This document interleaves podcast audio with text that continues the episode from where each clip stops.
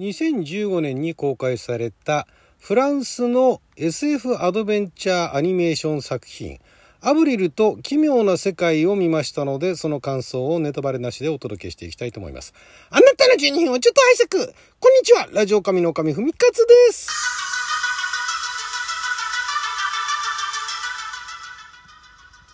たまたまなんですけどね、全くあの、もともと見るつもりはなかったんですが、たまたま Amazon のプライムビデオの、まあ、一番最初のね、いろんなあの作品がバーって表示されてるところを見てて、何か検索してた時だったかな。たまたま見かけたんですね「アブリルと奇妙な世界」という作品があってでなんだこれはと。面白そうだなと思ったんで見たんですけどもいや面白かったですよこれ。2015年に公開されて日本では劇場公開されてないのかな。えー、まあでも放題ねアブリルと、えー、奇妙な世界と現代がアブリレレレモントレキュー なんかそんなね、えー、英題が April and the Deceptive World と。で、まあそれ、えー、アブリルっていうのはフランス語で April っていういわゆる4月という意味なんでね。で、まああの英題はそうなってるわけなんですけれども、まあ日本はフランスの名前のアブリルそのまんまでアブリルと奇妙な世界と。主人公のあの少女がアブリルという名前なんですね。で、なんかね、最初絵柄見て出てきたキャラクターが、なんかそれこそあの、なにわ金融道とか、あと、剛なんだっけ、しっかりしなさいでしたっけなんかあそこら辺のような、なんか、じゃちょっとそれともちょっと違うんですけども、なんかいわゆる日本のアニメーションとかでは絶対出てこないようなタイプの、なん、なんて言えばいいんでしょうね。可愛い、いわゆるなんかあの美人キャラみたいなの見なければイケメンキャラみたいなのもいない。まあ、どちらかといえば同じフランスで言えばタンタン、タンタンもまたちょっと違いますけどね。そういう感じで、で、まあそれも結局あの大元のフランスのあのバンドデシネ、えー、書かれているジャック・タルディさんの作品でよく見られるそのビジュアルがあ元になってるということらしいんですね。だから元々のそのえー、オリジナルというか、原作というかね、このジャック・タルディさん自身は、どうやらこのお話自体は書かれてはいないのかな。だから、言うなれば、あれですよね、そのキャラクターデザインみたいなもんですよね。が、このあの、ジャック・タルディさんの絵なんで、なので、まあそういうキャラクターになっていて、その絵柄だけを見ると、ね、日本のアニメとか好きな人からすると、ちょっとこれはと思って敬遠するかもしれないんですが、これね、ビジュアルも含めて非常にね、素晴らしかった。この小さい画面で見たんですけども、で、この作品はあの、2015年のアヌシー国際アニメーション映画祭で、長編部門グランプリ取ってたんですね。確かね、この年ね、日本もね、出してて、で、結果ここが、これが取ったんですよね。で、それ取るのもわかります。2016年はセザール賞で、えー、最優秀長編アニメ映画というところで受賞してたりですとか、結構ね、いろんな賞を総なめしているというところで、で、未だ評価も高く、で、そんなに評価、なんで高いんだろうと思って見たんだけど、まあ、これは高いわなと。まずね、ビジュアルが圧倒的なんですよ。確かにキャラクターは、強ししっかりしなさいかもしれないですけど、ちょっとそれとも違うな。なんだろうな。なんか日本でね、見たことがあるような感じの、だからそれこそ普通のあの少年少女雑誌ではない、なんかあの青年誌っていうよりかは、なんでしょうね、あの、ボノボノが載ってるようなね、ああいう、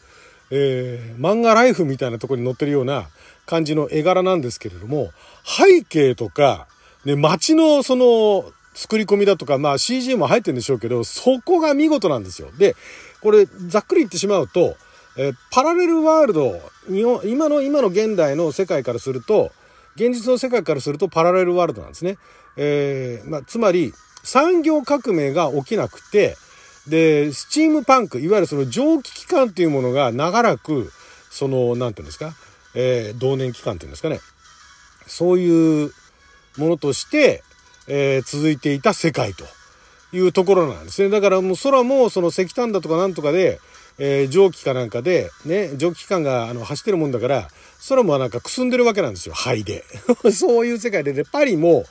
えー、まあ一番最初がまずね、えー、不仏戦争の前夜から始まるんですね。だから1870年からストーリーは始まるんですけれども、最初結構ね、最初何、何分ぐらいかな何十分 ?30 分ぐらいかなはね、えー、そのどんどんその時代が変わっていく。で、最終的に1941年っていうところでメインのストーリーが進行していくわけなんですけれども、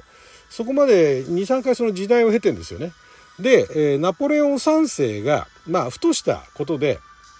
まあ、あの、殉職されてしまった。殉職って言っていいのかな。亡くなってしまったんで、なので、そこで歴史が、ね、現実の今我々がね、あの、歩んでる歴史とは違う歴史が、そこから進んでしまったという前提のお話なんですね。だからまあ、イフものなんですけれども、これがね、まあ私歴史全然詳しくないんで、不仏戦争がいつ頃あったのかって1870年、はあそうですかっていう感じなんですけども、もうね、あの、いいんですよ。で、まあ、見た人は結構宮崎アニメの影響を受けてるな、なんて言っててね、ハウルの動く城だとか、天空の城ラピュタだとか、そこら辺の影響をもろ受けてるねなんて言うけれども、そんな気にしなくていいです。ね、影響を受けてるかもしれないけれども、私はね、見た限りね、そこまで言うほどかっていう、まあ確かに飛行機が出てきてね、なんかその、動き回ったり飛び回ったりだとか、なんかカーチェイスではないけれども、なんかそういうチェイスシーンみたいなのがあったりだとか、いうのがあったんで、まあそこら辺、あとまあ話の流れとかね、それこそあのジブリの初期作品みたいなノリの話だっていうのは、まあわからなかないけど、言ってしまえばジブリのあ、あそこら辺の作品も、その海外の昔のそういう作品からのオマージュっぽいようなとこたくさんあるわけで、もうそんなのはどうでもいいんですよ。もうこれだからね、そういったこと全くあの意識しないで見ていただきたいんですけれども、本当にまずあのグラフィックでその街の世界観、世界観っていうのがもう圧倒的なんですよ。もう書き込みというか作り込みというかそこがアニメーションなんだけどもここまでもう徹底的にねその街の作りだからその世界線の違うパリの様子とかがねもう素晴らしいんですよ。だからあのえ交通機関もなんかねあれ蒸気で動くねケーブルカーみたいなのが走ってたりとかするんですよ。でなんかケーブルあケーブルカーじゃないロープウェイか。な巨大なロープウェイみたいなね。で、えー、走ってたりだとかそのロープウェイがえらい遠くまで行くみたいなニュースがあったりだとか、飛行機とか飛んで、飛行機飛んでたかな？なんかね、もうだから基本蒸気機関なんですよね。そこがね、それをベースに世界が進化してるから、そこがまず面白いのと、あとまあ言うなればこれは何でしょうね。なんかあの、えー、なんて言えばいいんでしょう。なんかまああれですよ。あの、何かを求めて助けに行くみたいなね。助けに行くっていうか、まあ、探しに行く助けに行くみたいなそういったところ争奪戦が始まるみたいな、まあ、ここら辺もあのアドベンチャー作品としては定番っちゃ定番なんですけども、まあ、舞台がそのねあの時代は過去なんだけれども我々の知らない過去なわけですよね。を舞台にそういう、まあ、アドベンチャーみたいなね、えー、いろいろとあの追っかけっこしていくみたいな作品っていうだけでもね見てて面白いしで、その中に、またその親子の絆だったり、親子の絆、うん、まあそうか。親子の絆って言ってもいいかなそこまでね、あの、重たかないです。深くもないです。なんだけれども、すごいよくできてるし、お話も綺麗にまとまってるし、見応えはありますよね。うん、で、そんなにあの、まあ、私みたいな歴史全然詳しくない人間からすると、これあれ何、ここ何がどうなってんの？みたいな。これ現実とどこがどう違ってんの？っていう歴史詳しい人だったらそこのね、面白さってのもあると思うんですよ。なるほどと。ここでね、えー、ナポレオン3世が死んじゃうっていう、死んじゃうとこうなっちゃうんだみたいなね。そう、そうきたかみたいなのが多分あると思うんですけど、私はそこら辺なかったんですが、それでも十分楽しめる。えー、いろんなね、あの、キャラクターだとか、みんななんかそのね、可愛くもなんともない、かっこよくもないキャラクターなんですけども、みんななんかあの、ポパイに出てくるブルートみたいなキャラクターだったりとかね、なんかそんなような感じなんですけれども、いろいろとそのデザインだとかね衣装デザインだとかその街の景観だとかデザインだとかそういったところにまず圧倒されでお話は小難しい話ではないけれどもまあいい話と。い ういい話っていうなんか収め方だとちょっと雑ではあるんですけれどもあのなんかその偉いなんか環境問題だとかね。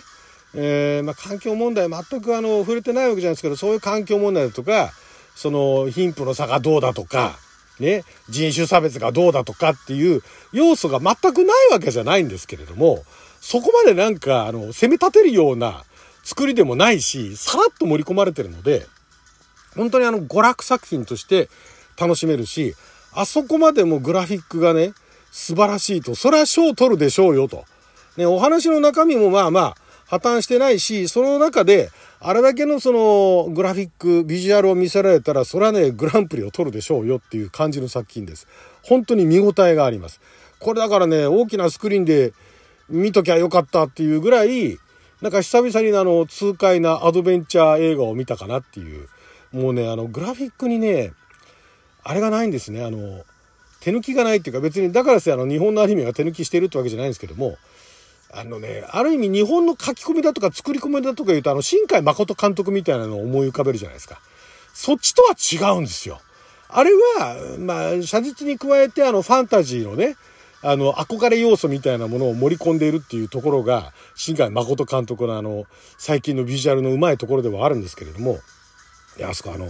元ね、ジブリのね、あの、アーティストもたくさん参加してるんでね、そういったあの、美味しいとこ取りみたいなところあるんですけど、このアブルと奇妙な世界っていうのは、その物語自体、あるいはそのセリフ回し自体、ね、人間関係、人間のやりとりもさることながら、そのビジュアルがね、